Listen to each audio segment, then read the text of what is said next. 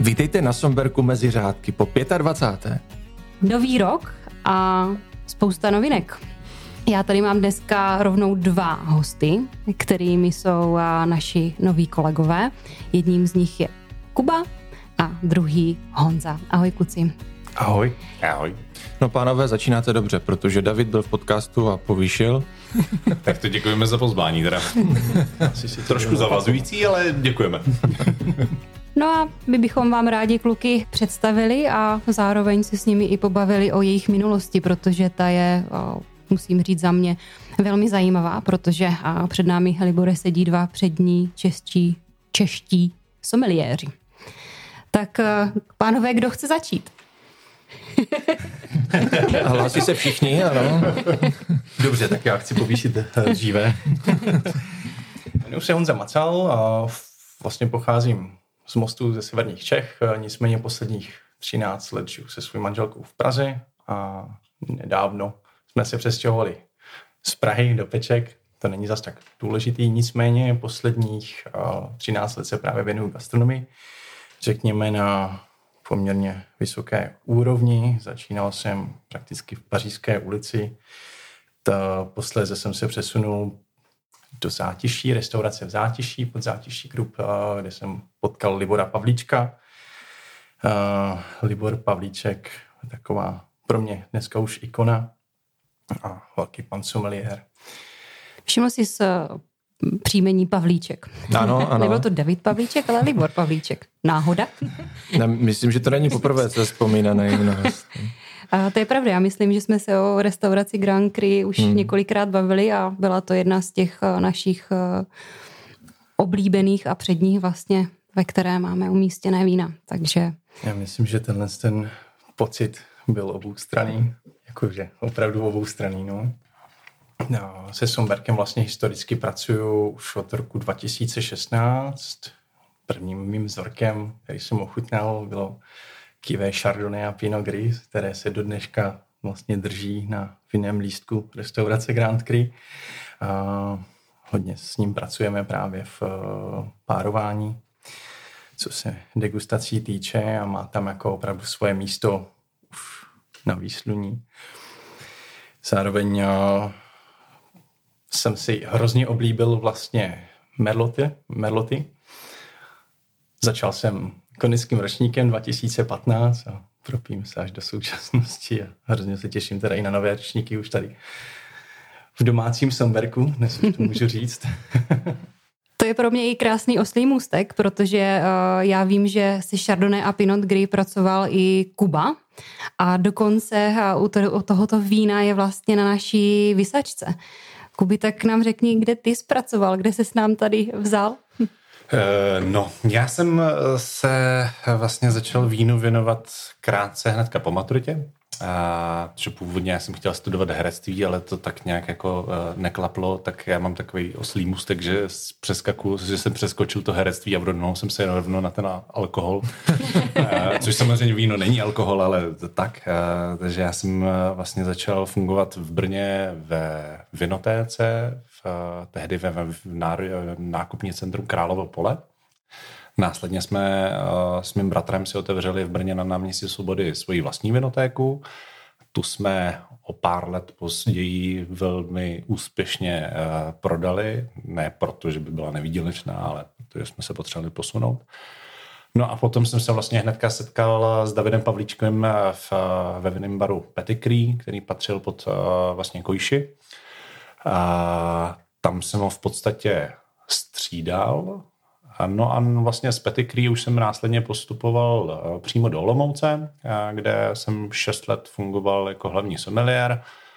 No teď jsem se vyskytnul nějak tady. Můžeš nám říct, jaké restauraci v Olomouci? Uh, jsem to neřekl.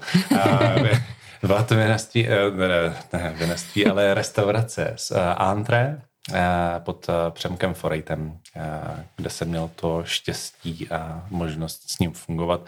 A vlastně tehdy v roce 2018, si myslím, jsme dělali právě etiketu na Chardonnay a Rolandu Shadow ročník 2016. Já si, si myslím, myslím, že to byla ta 16. My jsme vlastně dříve na našich lahvích, ti, co nás spí třeba jenom pár let, tak měli a u Velkého Sonberku Vysačky, mm. a kde se nám podepisovali třeba právě přední čeští someliéři nebo nějaké známé osobnosti, zkrátka a dobře ti, kteří jsou s našimi víny spjati.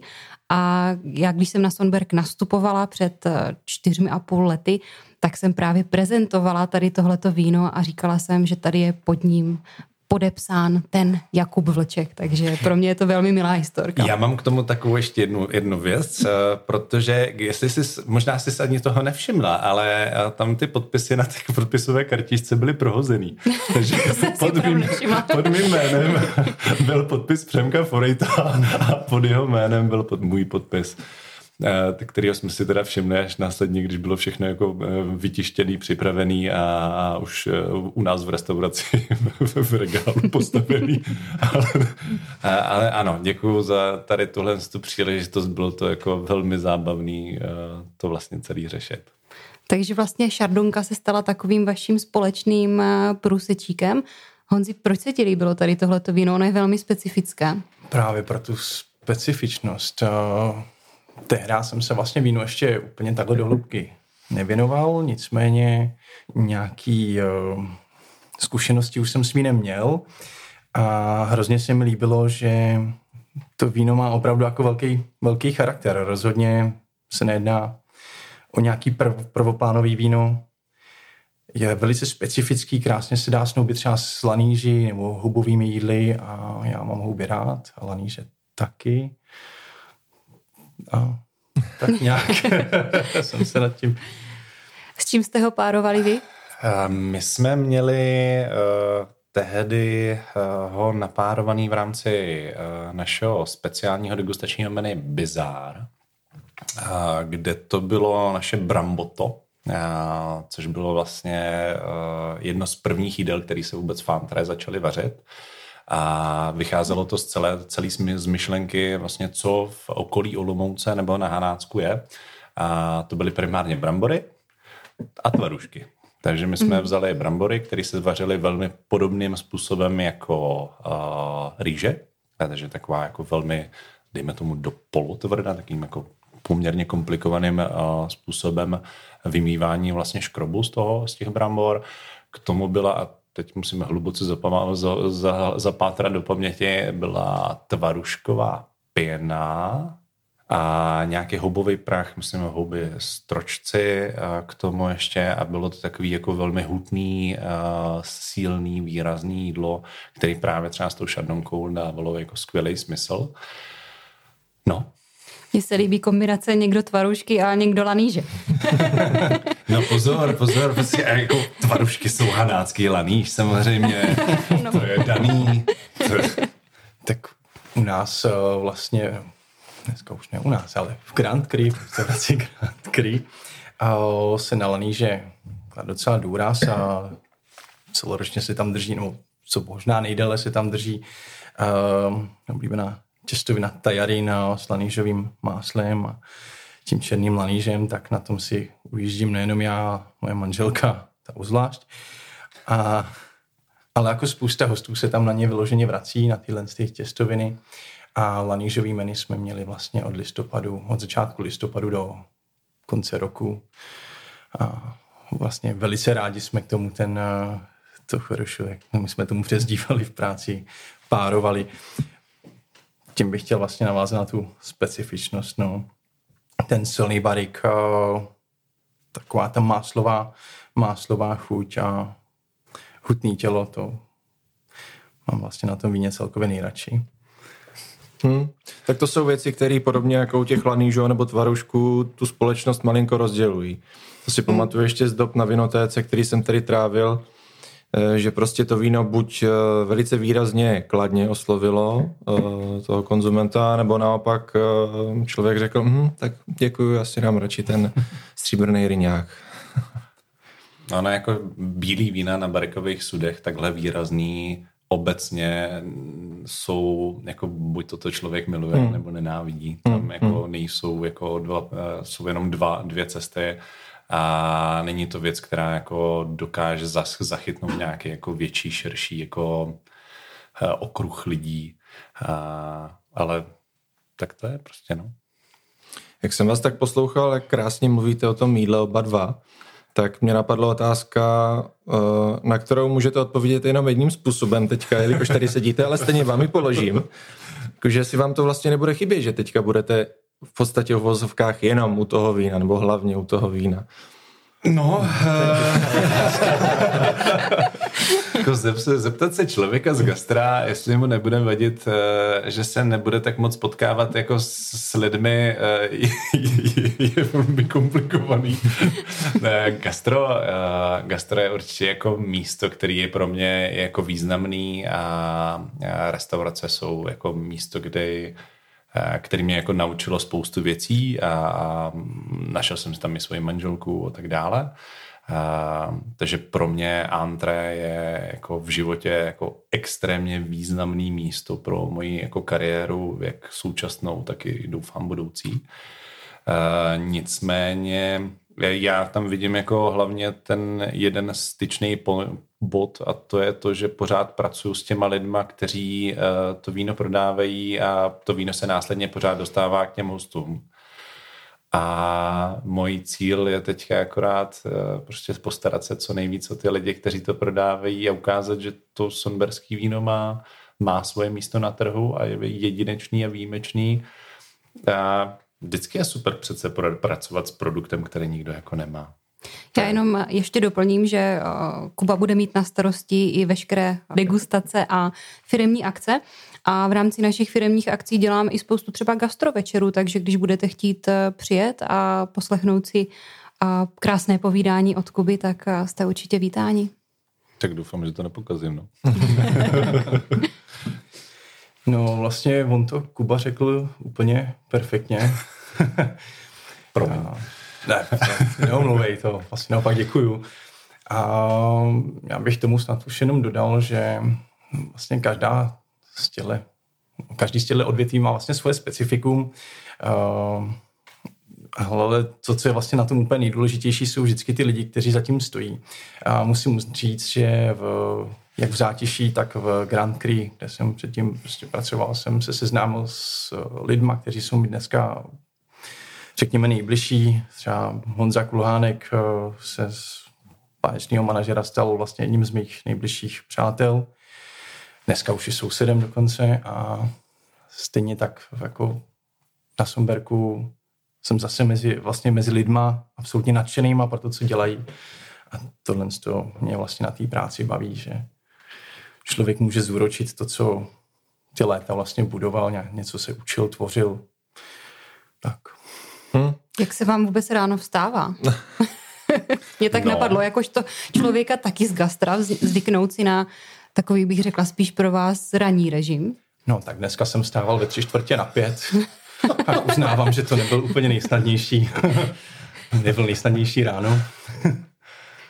Ale myslím si, že je to jenom otázkou času a vlastně to není zase tak hrozný, jak jsem si to představoval na samotném začátku. Že už nechodím spát ve dvě ráno, ale hmm. taky nevstávám v 11. No.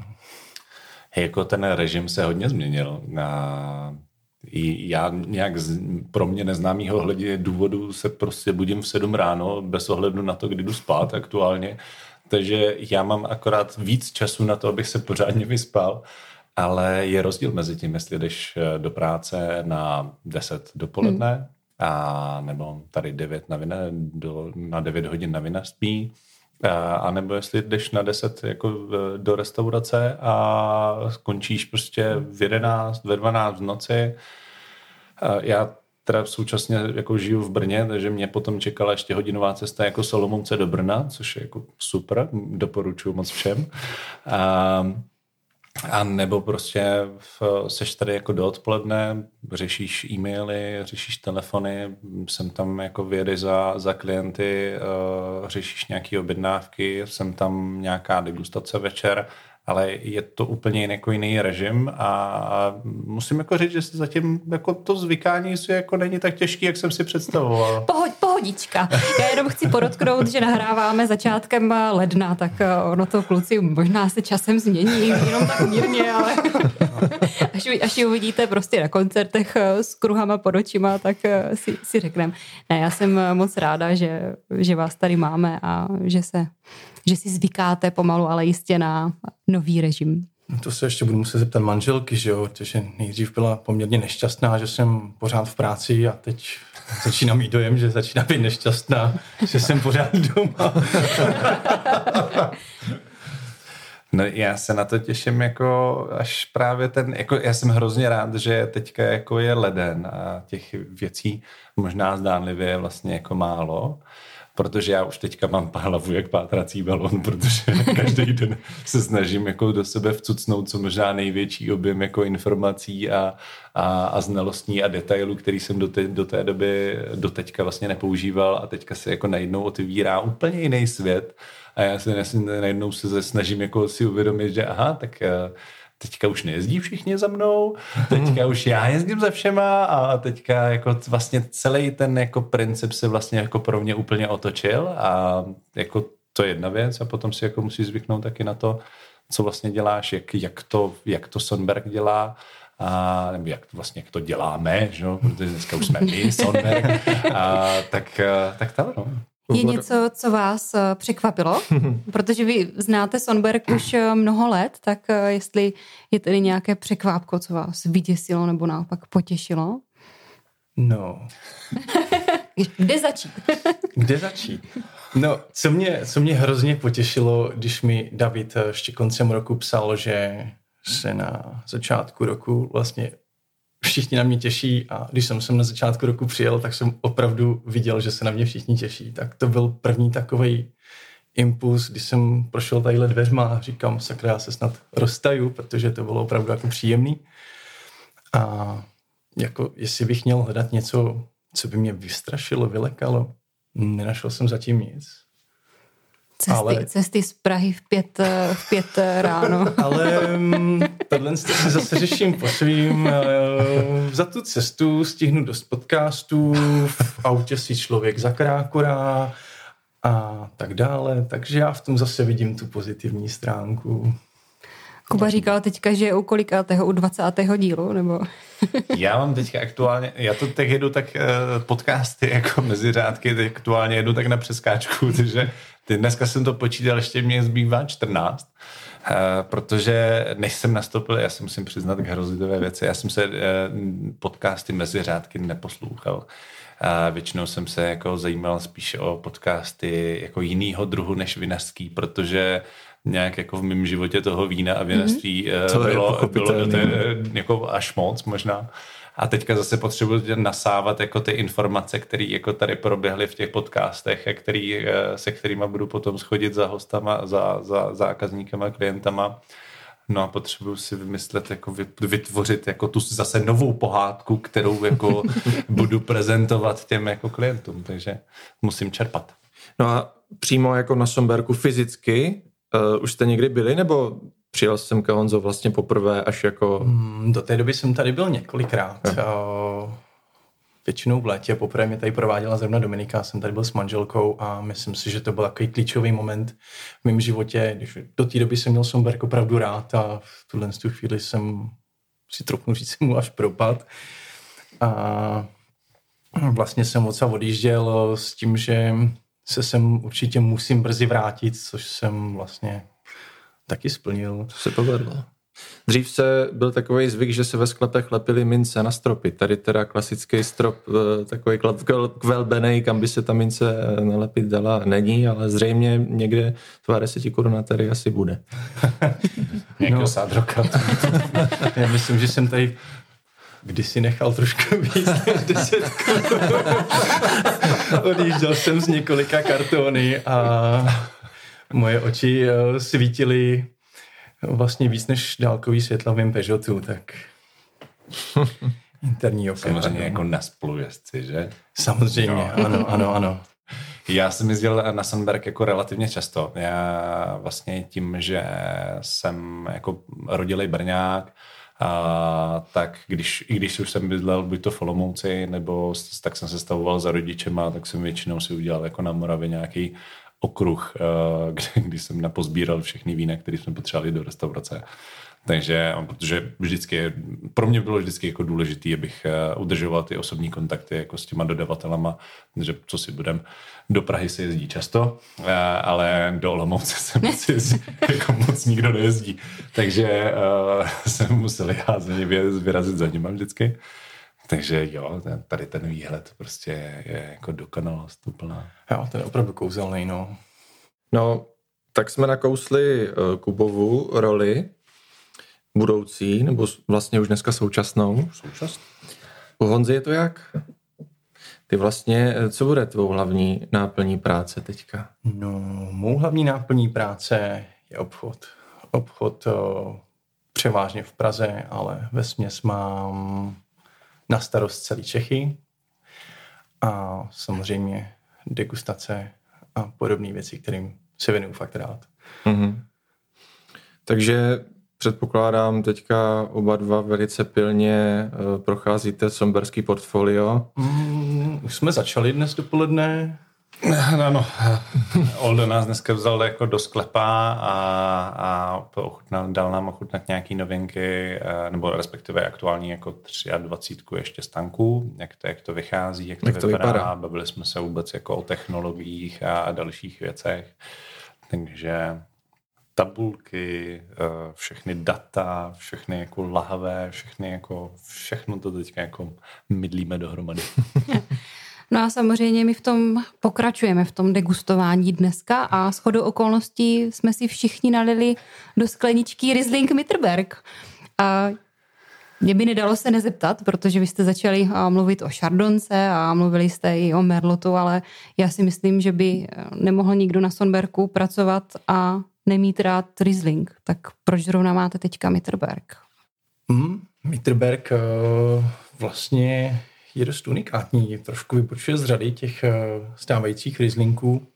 Líbí se mi ta jeho šťavnatost, příjemná ovocitost, moc krásně se pije, fakt jako lehoučkej. Co ty, Kubo? Já to vezmu úplně hrozně jednoduše. Já mám hrozně rád rezlinky, takže hmm. vzhledem k tomu, že eh, VOC znám už velmi dobře, tak eh, ten Mitterberg pořád ještě nemám tak úplně pod kůží, no tak jako nějak se to tam prostě dostat musí, no. Honzi, a obecně ty máš rád rezlinky? Mám je moc rád. To musím říct, jsou to vlastně nejoblíbenější odruda. Riesling a taky mám rád Sauvignon shodou okolností jsme dneska chutnali aktuální ročníky Sauvignonů a obě dvě varianty se mi líbily. Byl jsem trošku nerozhodný. Mě by vůbec zajímalo, protože vy jste pracovali v předních eh, českých restauracích a běžně se tam podává Riesling, protože když dojedu do zahraničí, tak Riesling může být někdy až moc eh, komplikovaná odruda. S čím jste vlastně vůbec v restauraci pracovali, s jakými víny? No, tak největší zastoupení zrovna třeba na našem lístku, respektive párování, měl alsaský Pinot Blanc a ještě větší podíl měl mozelský Riesling. A ten celkově měl asi největší odbyt u nás, u nás vlastně po skle. Takže spíše zahraničí? Spíše zahraničí, no. Grand Prix, jak všech samozřejmě název eh, napovídá, byl dost o Francii, ale myslím si, že jsme neměli žádný jako vyloženě hranice. Měli jsme i vína z Nového světa, dost jsme rozšířili nabídku i španělských vín. A co rozhodně na lístku Grand Prix stojí za zmínku je zástupce vlastně moravských vín, kde samozřejmě největší podíl má zrovna Sumberg a Vlastně Grand Prix má na veném lístku celou vertikálu Merlotů, tuším už od ročníku 2011 po současnost. Wow. Tak to je hodně wow. unikátní uh, jako vhled, protože ty starší ročníky už mám ve velice mlhavé paměti, ale třeba zrovna ta jedenáctka tam už bych velice marně pátral. Já jsem všechny ročníky Merlotu rozhodně neochutnala, takže hmm. tiše eh, s určitou pokorou rozhodně závidím, takže kdo má zájem ochutnat celou vertikálu Merlotu prostě, tak eh, si zajďte do pražské Grand Cry. to bude moc hezký večer. to bude moc hezký, že? To je až na team building. team building zvládnou kluci. Kuby, a co u vás eh, letělo v Olomouci, nebo letí v Olomouci? Uh, no, Antre je postavený na tom, že my jsme měli vinou Ne, měli, máme. to je stejný, stejný problém. Uh, Antre má uh, vinnou kartu zhruba okolo nějakých 200 etiket, takže rozhodně ne tak velkou a širokou, jako právě Grand Cry. Uh, taky naše skladovací za, jako prostory nejsou asi tak velký, aby jsme měli vertikálu celou merlot. Ale uh, takže my jsme jeli v nějakých jako 200 etiket, který, jsme, který jsme měli na kartě, uh, s tím, že celá ta vinná karta byla vždycky koncipovaná na to, aby jsme kdykoliv cokoliv mohli vytáhnout do párování. A protože celá vlastně naše, celý naše prodeje v podstatě vín byly postavený právě na vinným párování. To znamená, i to, co jsme měli na párování, tak byly vlastně jediné věci, které byly v, v restauraci po skleničce, aby jsme jakoby udrželi co možná nejmenší uh, procento nějakých jako odpisů a tak dále. Takže u nás se to hodně točilo, hodně, hodně ty odběry od jednotlivých dodavatelů byly hodně jako skokový, ale rezlinky, protože naštěstí se mi podařilo narazit na kolegy, kteří taky milují rezlinky, tak jsme měli jako velkou nabídku, ale vždycky to byla pouze Evropa, snad kromě jako Španělska, Portugalska, kompletně celá, celá vina Evropa. Takže, hmm. ale jako těch rizlinků bylo samozřejmě obrovské množství a uh, protože nás to bavilo a zrovna na tom rizlinku je velmi dobře hezky vidět uh, jednotlivá, jednotlivý regiony, jednotlivý jako styly nazrávání a tak dále. Tam ta paleta těch chutí a aromat je obrovská. Hmm. Já se přiznám, že jsme měli spoustu hostů sommelierů našeho podcastu, ale nikdy jsme neměli sommeliéry, kteří pracovali v restauraci a párovali. Nebo hmm. možná jsme se jich neptali. Mě zajímá, jakou roli a v restauracích, kde jste pracovali, hrál kuchař. Spolupracovali jste v rámci sommelierství s ním, dával vám něco ochutnat, nebo uh, jednali jste se šéf kuchařem? Monzo? Nemůžu říct. ne, opravdu tohle asi nemůžu říct, aniž bych uh Mm. Takový to, když se trenéra po zápase ptají na, uh, na rozhodčí. no. uh, já možná dám přednost Kubovi, já si tady to, tady to, musím, tady to musím říct uh, velice kulantně, tak... no, uh... Aha, takže zpátky Gonzovi. Co se týká párování, nebo vlastně jako vůbec spolupráce jakoby someliéra s kuchyní, to je vždycky jako velmi, velmi úzká a musí fungovat. Protože nevím, jak to teda funguje v jiných restauracích, ale u nás to nebylo vždycky postavené na tom, že jsme si řekli, nevím, třeba měsíc dopředu, že bude nějaká změna, já, protože abych to ještě možná dovysvětlil, my jsme jako Antre nefungovali tak, že jsme měli třeba čtyři sezónní menu, ale každý měsíc jsme změnili tři, čtyři jídla z jednotlivého degustačního menu. Mm-hmm. Tím pádem vlastně každý měsíc přišlo k nějaké obměně a v podstatě co dva měsíce byly, nebo tři měsíce, dejme tomu, bylo reálně jako nový menu a jako ty jídla se měnily podle toho, jak nás to bavilo, byly sezónní suroviny nebo uh, z jiných jako důvodů. A tím pádem jsme dostali vždycky jakoby od Přemy uh, informaci o tom, že zhruba za měsíc uh, budeme něco měnit. Uh, řekli jsme si nějaký přibližný datum. Zhruba 14 dní před tím datem jsme dostali vypsaný míza, což je vlastně jako papír rozepsaný jednotlivých ingrediencí, co v tom jídle bude jak bude zpracovaný a tak dále. Na základě toho jsme si udělali nějakou představu, skonzultovali to s kolegy, jsem tam, když připravovali některý, nebo zkoušeli nějaký první verze toho jídla, tak jsme to ochutnali jako s, s nima. Ale pro nás bylo stejně jako klíčový to, aby jsme v den tastingu, což je den, kdy vlastně se sejde celý tým té restaurace, vlastně vysvětluje se, proč tam je na talíři to, co tam je, jak je to zpracovaný, jaký jsou tam ingredience, alergeny, bla, bla, bla. A tohle všechno se jakoby řeší s celým týmem a v ten den vlastně my jsme poprvé ochutnali tu, to jídlo v té konečné podobě toho, toho eh, co půjde pro hosty. No a v ten moment jsme měli zhruba takových 5 až 10 minut na to, aby jsme to nějakým způsobem napárovali a vymysleli, co k tomu, a protože za 5-10 minut se chystalo další chod. Takže a, to byla velmi rychlá, a, velmi věcná debata, nebyl čas jako na nějaký dohadování. A tím, že jsme byli v podstatě tři someliéři, tak to fungovalo na tom, že jsme se minimálně dva museli sedno, shodnout na tom, a, že nás to baví, že, nás to, že nám to chutná, že nám to sedí a ten třetí teda nesměl být nějakým jako úplně zásadním rozporu, a, aby tam nějaký ten konsenzus byl, protože s tím vínem jsme, s tím, s tím vínem jsme k tomu stolu chodili vždycky my tři kolegové. Někdy, když jsme měli chuť, tak jsme to dali ochutnat i třeba Přemkovi, ale tam byla ta zásadní věc, že on nám vždycky velmi dobře důvěřoval a měli jsme jako absolutní svobodu, jak od vedení i od Přemka v tom, aby jsme si s ním hráli, aby nás to bavilo a, a věřím, že i na tom to bylo trošku poznat. Fungovalo to někdy i naopak, že jste měli skvělé víno, nebo řekli jste někdy šéf kuchaři, což teda pro vás byl Přemek Forejt, že byste mu řekli, hele, tady bychom to chtěli víc kyselější, nebo máme tady skvělý Riesling ze Sonberku, uděláš nám k tomu jídlo? Ne. ne. Uh, u nás to vždycky jako vlastně asi každá restaurace, jako, nebo u nás to vždycky bylo postavené primárně na jídle, takže vždycky byla jako myšlenka jídla která se jako doplnila. S tím, že my jsme jakoby k tomu řekli, že nás tam jako některý třeba ingredience úplně nebaví, jestli by tam nebylo možné dát jako něco jiného, mm-hmm. tak aby to pro nás bylo třeba harmoničtější. Někdy kluci řekli, že jim to, se jim to zdá jako dobrý nápad, někdy řekli, že ne.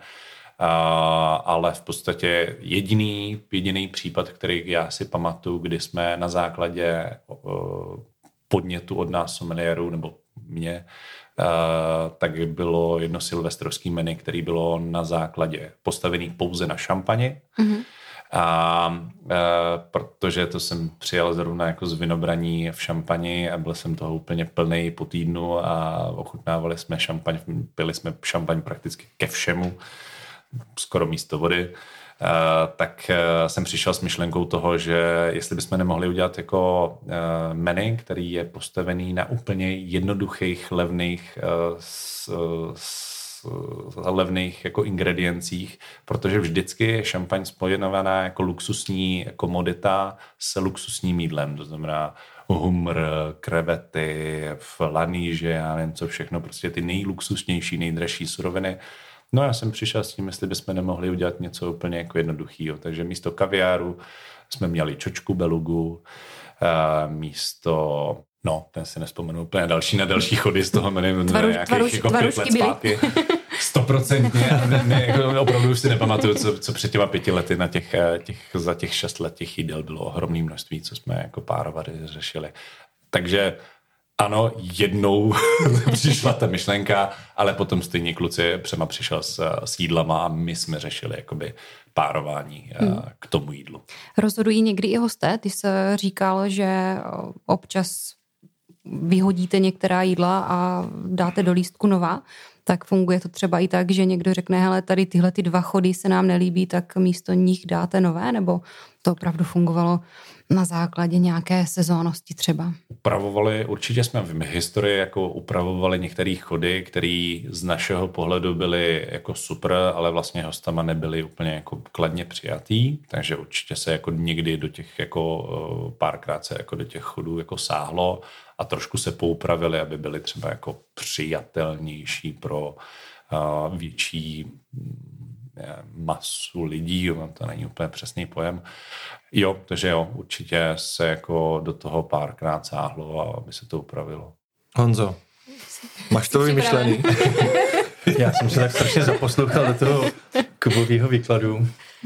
A vlastně s, s tím názorem opět musím stotožnit, ono samozřejmě v těch restauracích jako není už moc eh, jako Eh, jiných způsobů, jak ty hmm. věci řešit. Eh, my jsme měli to štěstí asi stejně jako Kuba, že šéf kuchař eh, opravdu v našem případě Sváťa Hemmer uh, disponoval, nebo disponuje velkou paletou chutí a umí to perfektně kombinovat, což uh, samozřejmě na, na, na tom menu a sezónnosti a hlavně té odvaze s některýma věcma, jako na ten lístek jít, uh, určitě dává smysl. To párování uh, jako takový vždycky zůstávalo čistě v naší režii, jakoby na sommeliéru, uh, jelikož jak Sváťa vždycky říká, já tomu vínu prostě nerozumím, mě prostě chutná nebo nechutná, což je vlastně taky správně. Eh, ve směs eh, on připravil menu, my jsme si ho nachutnali, k tomu jsme měli otevřených několik lahví, který jsme zkoumali, vlastně jak říká Kuba, byli jsme na to ve směs tři lidi, eh, když se dva shodli, tak bylo to orazítkováno a zařadilo se to na lístek já možná se zeptám, jakoby, co je obecně u toho párování jakože největší výzva. Jsou to nějaký výrazný chutě, nebo naopak něco neutrálního, že má člověk strach, aby to uh, nepřebyl? Je nějaký Já takový jako... Si trufnu říct, že je to to i to, mm-hmm. protože jsou samozřejmě jídla, které mm, například prostě vyžadují, jako třeba víno s vyšší kyselinou, naopak jsou zase jídla, který by rádi něco uhlazeného něco takhle jako máslového a je to dost jako hlavně si říká, 100 lidí, 100 chutí. Mm. Myslím, že v tom párování se taky nedá vyhovět úplně všem. Jsou lidi, kteří zkrátka si s naší paletou chutí úplně nesednou, takže když eh, samozřejmě mají nějaké námitky nebo vidím, že to není úplně to pravý ořechový, tak hledám ještě jinou alternativu. Standardně jsme pracovali eh, s tím, že Měli jsme, teď dám za příklad třeba seviče, eh, je to zrovna jedno z jídel, ke kterému jsem já osobně si zamiloval, eh, například Albarino. A pak byli lidi, kteří to no, nepochopili, protože kyselina toho Albarina byla opravdu vysoká. Takže jsme hledali alternativu třeba ve formě, jak už jsem zmiňoval, ten alsaský Pinot Blanc, kde ta kyselina byla taková příjemnější, futi trošičku máslovější a sedla jim spíše. Je to prostě pořád práce s lidma. Hmm. Není to žádná tabulková, tabulková záležitost a člověk musí být flexibilní v tomhle ohledu. Hmm. Myslíte si, že existuje něco jako rukopis someliéra? Protože za mě jsou třeba someliéři, kteří vyhledávají spíše nějaké harmonické kombinace hmm. a potom jsou někteří, kteří naopak eh, vyhledávají spíše nějaké expresivnější kombinace, kde vlastně a tomu pokrmu a víno dodá nějakou chuť. Tak jak třeba kombinujete vy? Hledáte nějaký průsečík? Myslím si, že ten průsečík je to správné slovo. Spíš se snažím najít takovou jako zlatou střední cestu. Prostě v těch restauracích, kde za večer člověk slouží 80-90 lidí, se samozřejmě může jako zaexperimentovat a v mnoha případech se asi i setká s nějakým pochopením nebo uznáním. V jiných případech to tak zkrátka být nemusí a jako podpis sommeliéra, to je takový dost, takový docela hezký termín. Znám pár sommelierů, kteří, respektive když se s nima sejdu, tak vím už, která vína mě čekají. Mm-hmm. Jo, věřím, že to má asi každý z nás, že k něčemu tíhne prostě víc než jakoby jiným vínům. No já znám jednoho someliéra, jehož podpis nápadně připomíná podpis Přemka Forejta. z jednoho, Jaká náhodička. z jednoho štítku somberského. Ale Kubo, ty se eh, tady dusil smíchem během toho, co Honza vykládal. Mě by zajímalo, jaká historka ti vplula do mysli. Uh, No, tak uh, antré, já když se podíváte, jako jste u nás, jako, no, no vlastně ne v, u nás, u, v antré nikdy nebyli, tak uh, uh, když se podíváte na fotky, tak ona vlastně celá ta restaurace je porostlá květinama, zelení, dřevem a tak dále. Takže u nás byl poměrně velký prostor vždycky jako na naturální autentická, přírodní vína, nebo jakýmkoliv způsobem to chcete jinak pojmenovat, to už nechám na vás. Každopádně e, pro mě, my jsme se vždycky k tomu párování přistupovali tím, že jsme měli rádi vždycky kontrasty. Mm-hmm. Kontrasty uh, jsou za mě hrozně zábavný, protože vlastně vám vytáhnou, z toho jídla vždycky něco, uh, něco jiného, co, co vůbec jako neočekáváte, že vlastně se tam vám z toho jídla vyskočí. Nicméně samozřejmě to není úplně z mýho pohledu asi ta nejběžnější cesta jako párování, protože většinou, nechci se vůbec nikoho dotknout, ale jakoby většinou se jede po nějaké líny, která dodržuje nebo styl toho, té chuti toho jídla dodržuje, zase potom následně opakujete v podstatě v tom jídle, v tom víně. Uh, no a nás to tak úplně jako nebavilo, uh, takže my jsme šli jako tou cestou kontrastu a právě jako objevování, možná víc experimentování. Takže velmi rádi jsme tam zařazovali nějaké jako oranžády a macerované věci a to samozřejmě samo o sobě jako naráží na, na podstatu věcí, kdy vám do té restaurace přijde jako poměrně uh, velký Eh, rozptyl všech různých možných hostů, eh, věkových kategorií, eh, zkušeností s fine diningem, zkušeností nebo neskušeností, dejme tomu s fine diningem. No a vlastně s těma hostama jako následně jakoby hrajete nějakou hru. No a buď to ti hosté přistoupí na tu hru a hrajou ji v podstatě s váma a berou to ne jako degustaci vín, ale kombinaci s tím jídlem. A občas eh, jsme se jako mm, jako setkávali vlastně s určitým jako nepochopením, kdy vlastně jako lidi hodnotili to víno. Ale v párování jako řešíte kombinaci toho jídla s tím vínem No, tak občas jsme se jako nepohodli, dejme tomu, kor, kdy jsme tam používali nějaký jako právě oranžády, nějaký jako větší divočiny. A nicméně druhá věc je to, že potřeba jako potom ještě říct, že u nás se většinou spojovaly tři jako dominantní chutě, většinou to bylo jako kyselý, slaný, hořký nebo sladký, tak minimálně tři z těchto podstatě jako vždycky se objevily v našich jídlech. No a potom přichází jako velmi úžasná chvíle na těch 10 minut, kdy máte napárovat jednotlivý jako jídla a, a trápíte se jako Ježíši Kriste, co to zase jako Přemek vymyslel za šílenost a, a snažíte se horko těžko vymyslet nějaký způsob, kterým by se to jako a, spojili a mě, nám se opravdu jako v historicky velmi dobře osvědčily právě některé jako eh, naturální nebo přírodní věci eh, nebo vína dělaný prostě trošku jiným způsobem, než, než je ten moderní přístup k vinaření, protože vám přis poskytuje vino jednoduše jiný spektrum chutí, ale i aromat. Hmm. A, takže ten, ta, ta, ta paleta se najednou jako násobí tím, co vlastně tomu hostu vy můžete nabídnout. Tak ono to pro mě dává smysl vlastně, že když hmm. máš extravagantní jídlo, tak k němu potřebuješ něco, co se vedle něho úplně nestratí, no, takže to, to si, si dovedu představit. Já jenom doplním, že Antre byl jeden z velkých odběratelů třeba našeho sonberského rudimenta. No. A dokonce uh, pár posledních lahví jsou ještě u vás. Je, je, je tam, ještě tam, ještě, ještě tam je.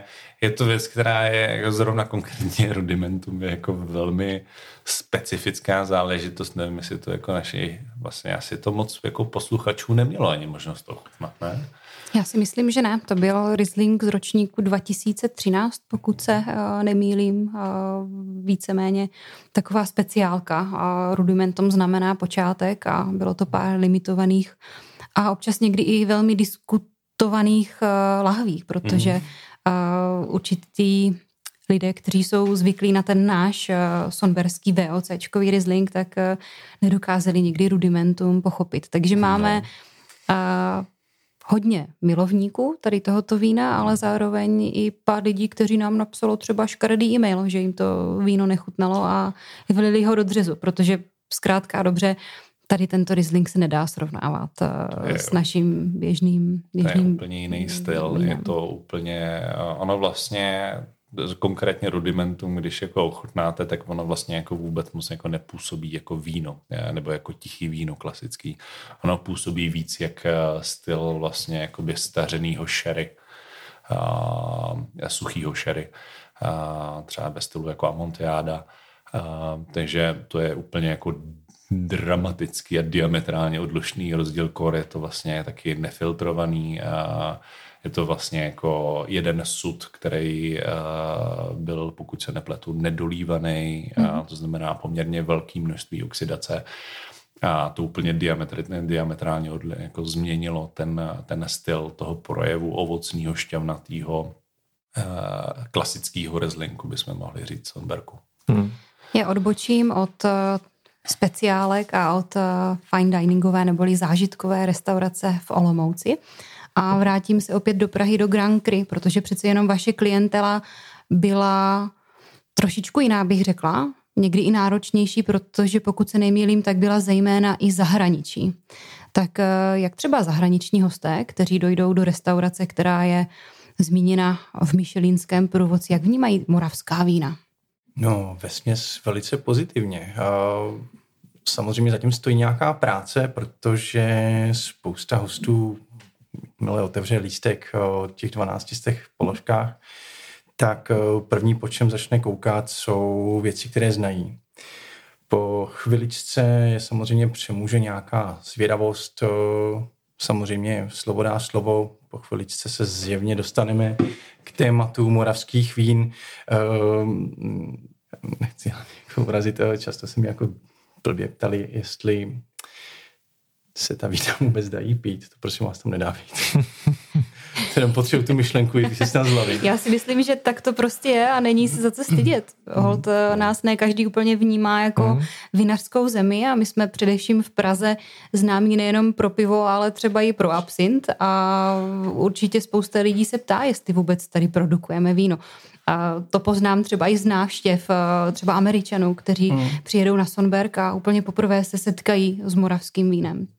No, tak například uh, Američani, ti jsou velice specifický a oni mají rádi ty těžké vína, ty silné bariky a tady právě přichází na scénu Chardonnay a Pinot Gris, který je v mnoha případech opravdu jako kouzlý. A není tomu zrovna dávno, jeden z mých posledních týdnů v Grand Cru jsem měl zrovna takový krásný americký stůl.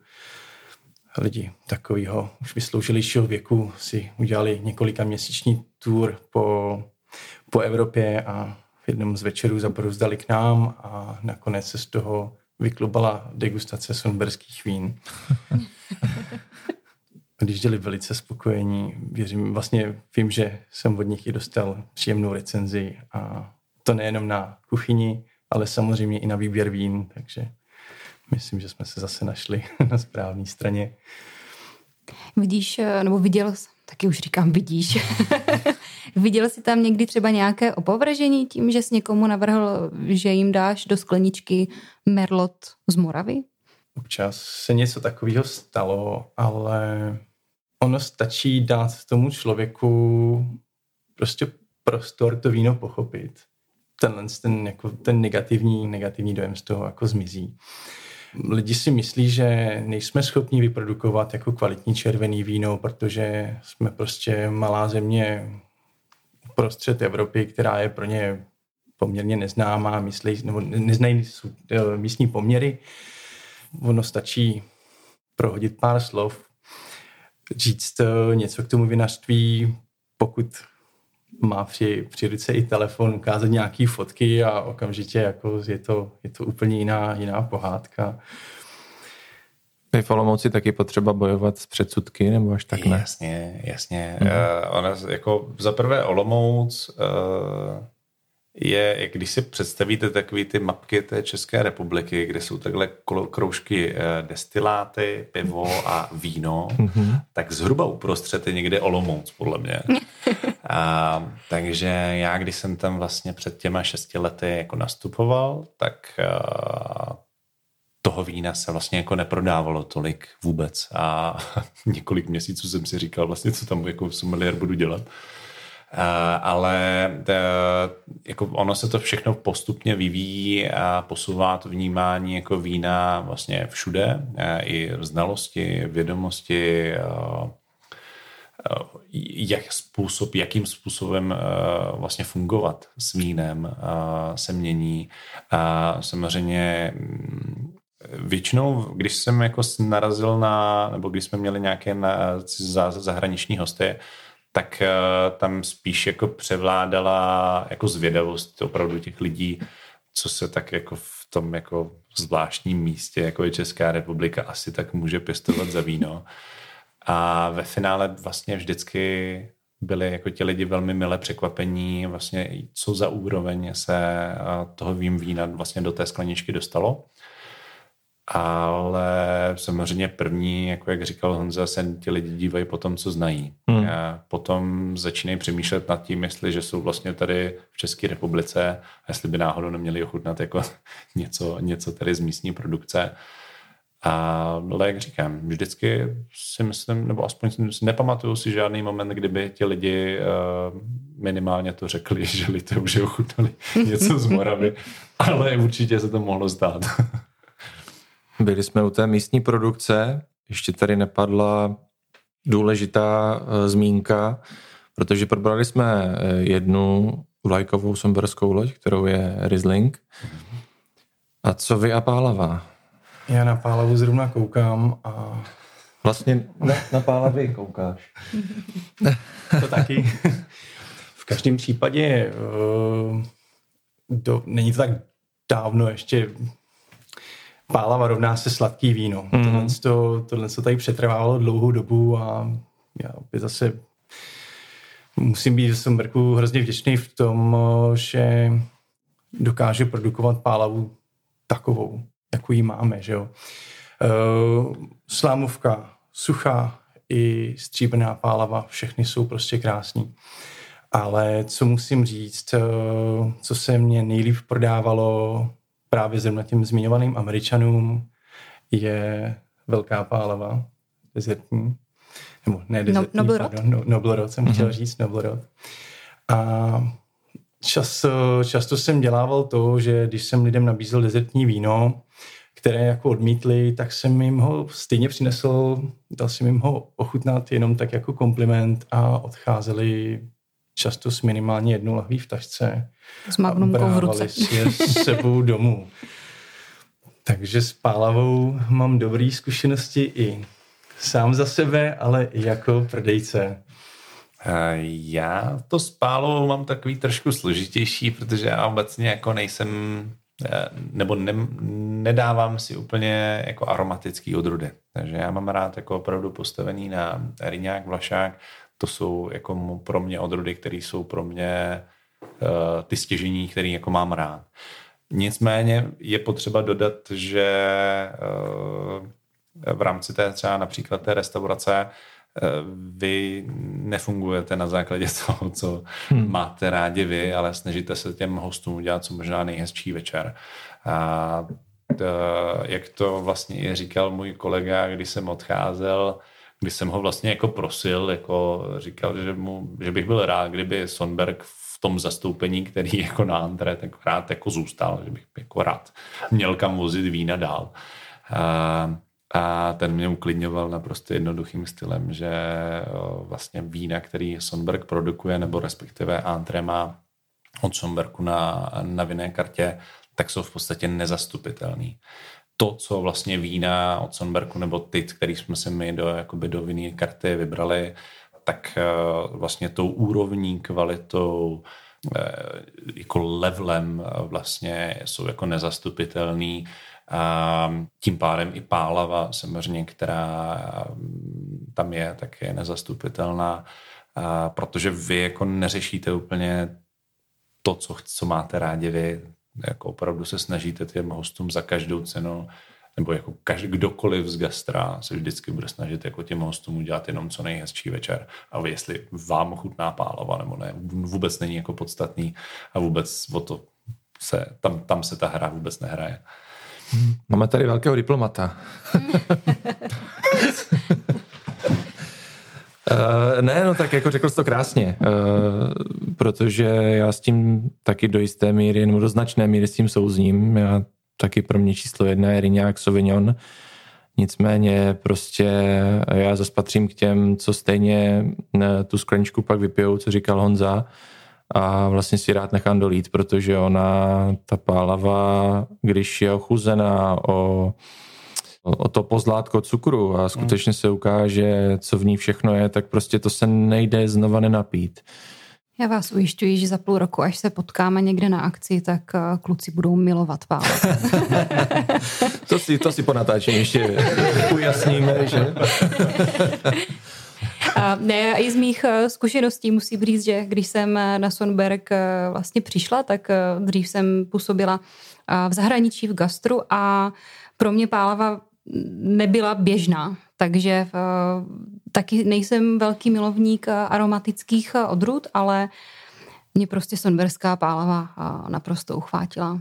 A myslím, že jsme se bavili i s tebou, Kubo, a s tebou, Honzo, že když vlastně jste zalistovávali Sonberg na vinou kartu, tak jste si byli jistí, že ta sonberská pálava nebo třeba Riesling se samozřejmě bude odlišovat ročníkem, ale nebude tam nikdy žádný výkyv. Jednou suchá, po druhé polosladká, s vyšší kyselinou a, a podobně.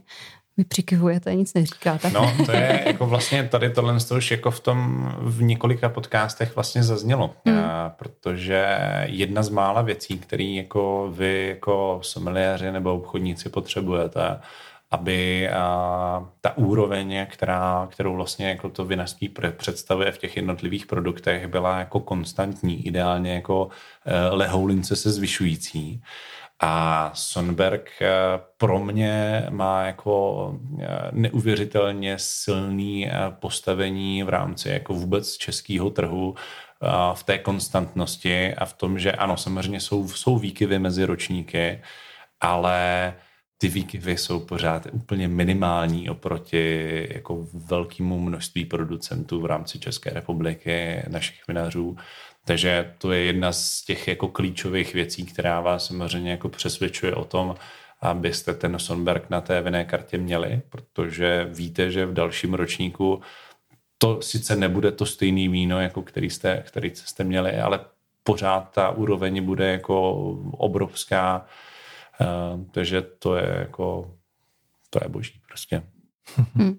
Honzi, ty jsi přece jenom pracoval s velkým počtem vín a pracoval jsi i se světem a s Moravou. Ne, že ne, eh, ty Kuby, ale, ale jaký je tvůj pohled vůbec na moravské vinařství? Jaký vidíš posun za poslední roky?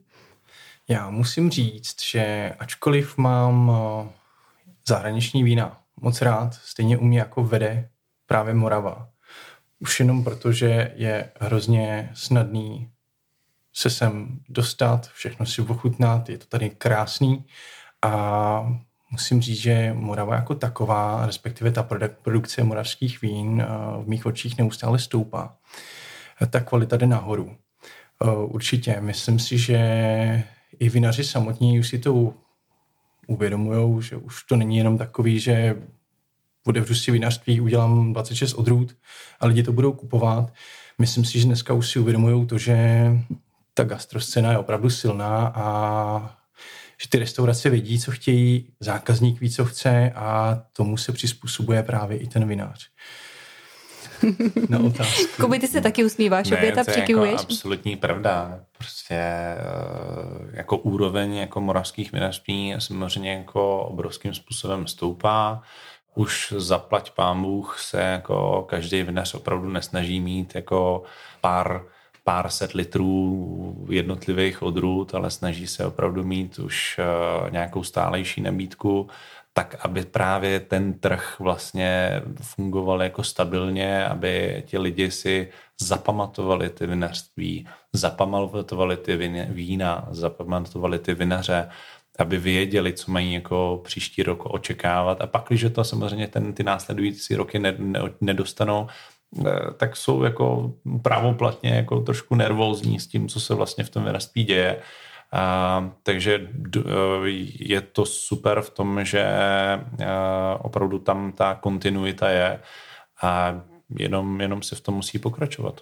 To je celý. Já myslím si, že do budoucna na to, jak jsme vlastně malá země, jakou máme miniaturní produkci v rámci světa, tak bychom, tak asi pravděpodobně vždycky budeme určitým jako raritou a takovým jako zvláštním místem, že opravdu i tady se dělá víno, ale myslím si, že to bude, můžeme se za to s klidem postavit a říct ano, my jsme Češi, my děláme víno, pojďte si ho ochutnat a věřím, že nebudete zklamení, protože ta úroveň je velmi vysoká a kor jako do budoucna, myslím, že v rámci bílých vín skrz jako oteplování a, a problémy jako s zahříváním jižních států, si myslím, že to bude pořád zajímavější. Vy jste teď součástí našeho týmu a budete určitě mít za úkol nejenom vína přechutnávat, ale taky říkat Oldovi a našemu sklepmistrovi váš názor. Nebo těšíte se na to? No já jsem v tomhle ohledu vždycky jako hrozně opatrný, protože já nejsem, nejsem vinař, nemám vystudovat, nemám znalosti, nemám zkušenosti s pěstováním hroznů, nemám zkušenosti s vytvářením vína, takže já jenom jako Oldovi řeknu, jak to na mě působí, ale rozhodně bych si v životě netroufnul eh, komukoliv říkat, jak má dělat svoji práci ale věřím, a vlastně dneska už jsme i něco jako zkoušeli, tak já jsem byl velmi potichu a poslouchal jsem, co vlastně říkáte vy, vy s Davidem Moldovi. Proto se na to ptám. protože já nemám tu zkušenost. Já mám zkušenost s tím, že vybírám vína do restaurace, do svého portfolia, ale ta zkušenost samozřejmě s nějakým jako širším s širšíma preferencema těch jako jednotlivých klientů je samozřejmě mnohem komplikovanější hra a, a do tohohle si jako při vší úctě po dvou týdnech jako nedovolím úplně jako mluvit. a, ale jako jsem, jako těším se na to, až zjistím vlastně, jaký jsou možnosti a, a, a jako vůbec způsob komunikace tady v tomhle, způsob, v tomhle druhu jako řešení věcí, protože já s tím zkušenosti nemám. Já musím s Kubou souhlasit. Uh, jsem dost krátce tady na to, abych si troufl uh, do něčeho šťourat, uh, poukazovat. Uh, jestli se na něco opravdu ale těším, tak jsou to, tak jsou to sekty. Jejichž nástřely jsme dneska měli k dispozici ochutnat a věřím, že to bude zase velkolepý, stejně jako výroční Blanc de Blancs. Takže, takže tak, sekty, no milovník šampaně vedle přikivuje. jo, jo, jestli něco opravdu jako miluju, tak to jsou bubliny. Hmm. A Jsme dva. Já jsem byl Tři. jako... já jsem byl, když jsem jako vlastně na konci léta pochutnal, ochutnal poprvé uh, vlastně uh, dvacítkový Blanc de Blanc uh, Sonberku, tak jsem byl v naprostém jako výstřelu, ústřelu, jako překvapení to, co se vlastně jako na to, že to je opravdu jako první ročník, tak klobouky, ponožky, boty, trička dolů, máte jako obrovský jako obdiv, co se jako Oldovi vlastně podařilo vytvořit. A, a díky mý práci jsem měl možnost ochutnat velmi rád velké množství sektů.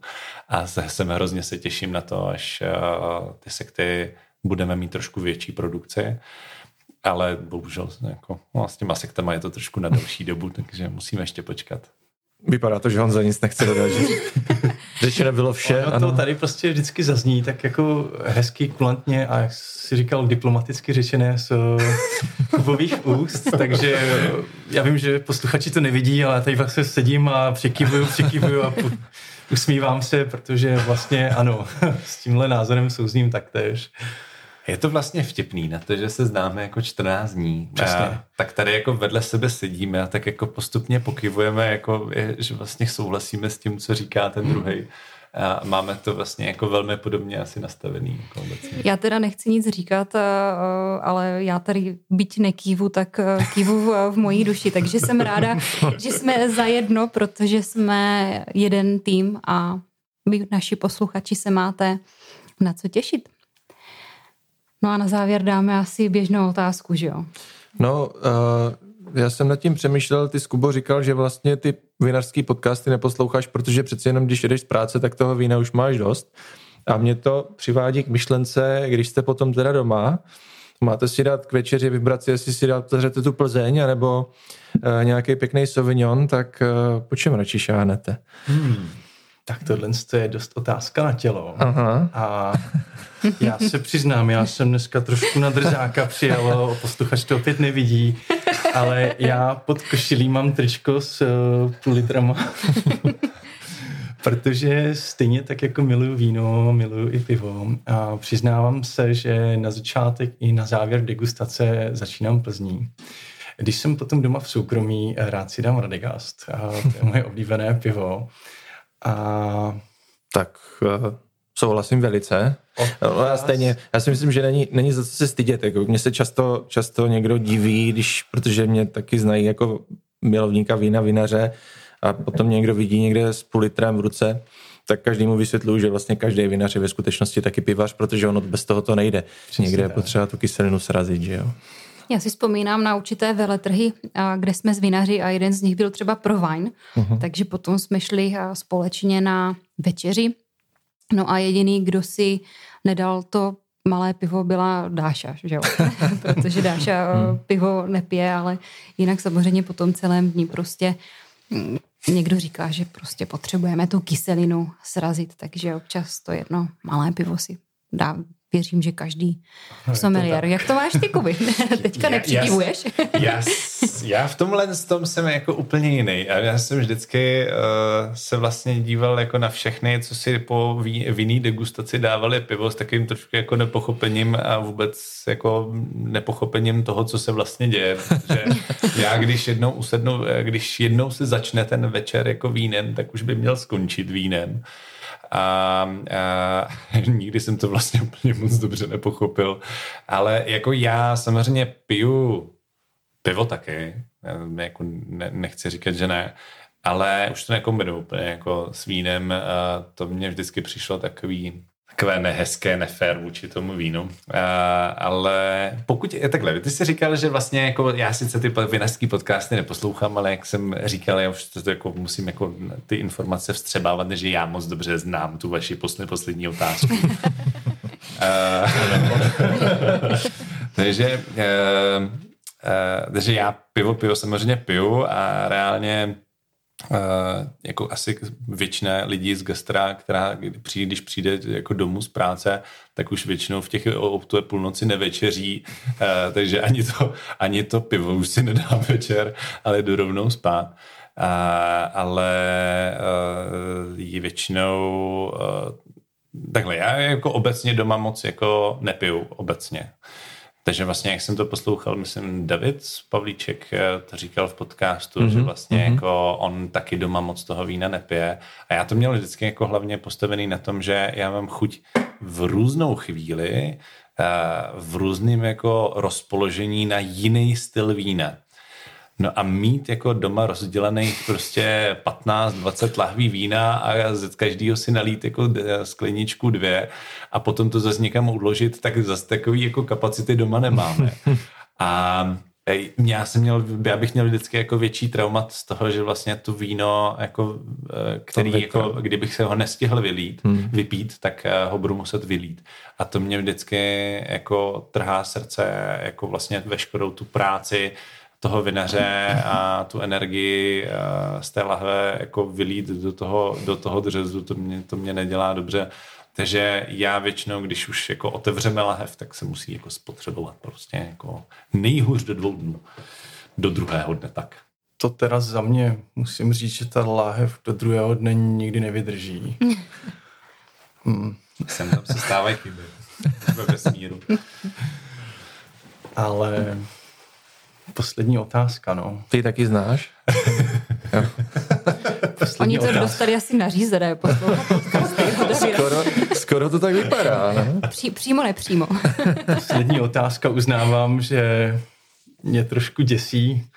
Uh, už z jednoho prostého důvodu, protože vím, že ať odpovím cokoliv, uh, vlastně já, v hlavě slyším, jak se moji bývalí kolegové v Grand Prix válí pod stolem téměř mrtvý smíchem takže... Oni tady nejsou, můžeš říct pro jako Já vím, já jim, já jim neřeknu, že jsem mluvil v podcastu. Ale jo, dávám. Ty jsi říkal, že večer si pivo už nedáš a já jsem teda v tomhle tom ohledu přesný opak. Já, když jsem z práce přišel domů, tak jsem si to večerní pivo dal. Tím jsem uzavřel celý pracovní den a šel jsem spinkat. To mě nikdy nenapadlo. Ale úplně stejně mluvil i Martin Klevate, eh, Kleveta, jestli si to dobře pamatuju, když jsme tady eh, seděli, že na závěr směny prostě to pivo musí být vždycky. No. Je to tak. Musí, no, asi. Mně to nikdo neřekl, že musí být na konci směny pivo, no. Tak... Ty řídíš, víš? Jo, já ty jako, řídil. ano, já poslední rok jsem uh, řídil každý den uh, domů, takže já jsem to ani jako nemohl, ale jako já obecně takhle v práci, myslím si, že každý den v práci jsem mohl vypít tak jako mezi půl litrem a dejme tomu sedmičkou za celý den. Ale já potom ani jako doma už jsem většinou jako neměl moc chuť. To je jak, eh, když se zeptáš eh, prostě cukrářky, jestli si taky dává jako eh, kolik, kolik těch zákusků si denně dá. A tak jako nevěřím tomu, že jako to, to láduje do sebe každý den a celý den. Takže já jsem k tomu měl vždycky takový spíš střízlivější jako přístup. My si vás asi pozveme ještě jednou do podcastu za půl roku. Jo, jak se to změnilo. Jak se to změnilo? Každopádně, kluci, já vám moc děkuji, že jste přijali pozvání do tohoto dílu podcastu a přeji vám mnoho úspěchů a děkuji, že jste přijali to pozvání do našeho sonberského týmu a že jste tady tak na zdraví a ať se daří. Ať se vám to líbí, ať, ať eh, jste spokojení tady na kopcu u nás. Moc děkujeme. Díky moc a budeme se snažit to nepokazit.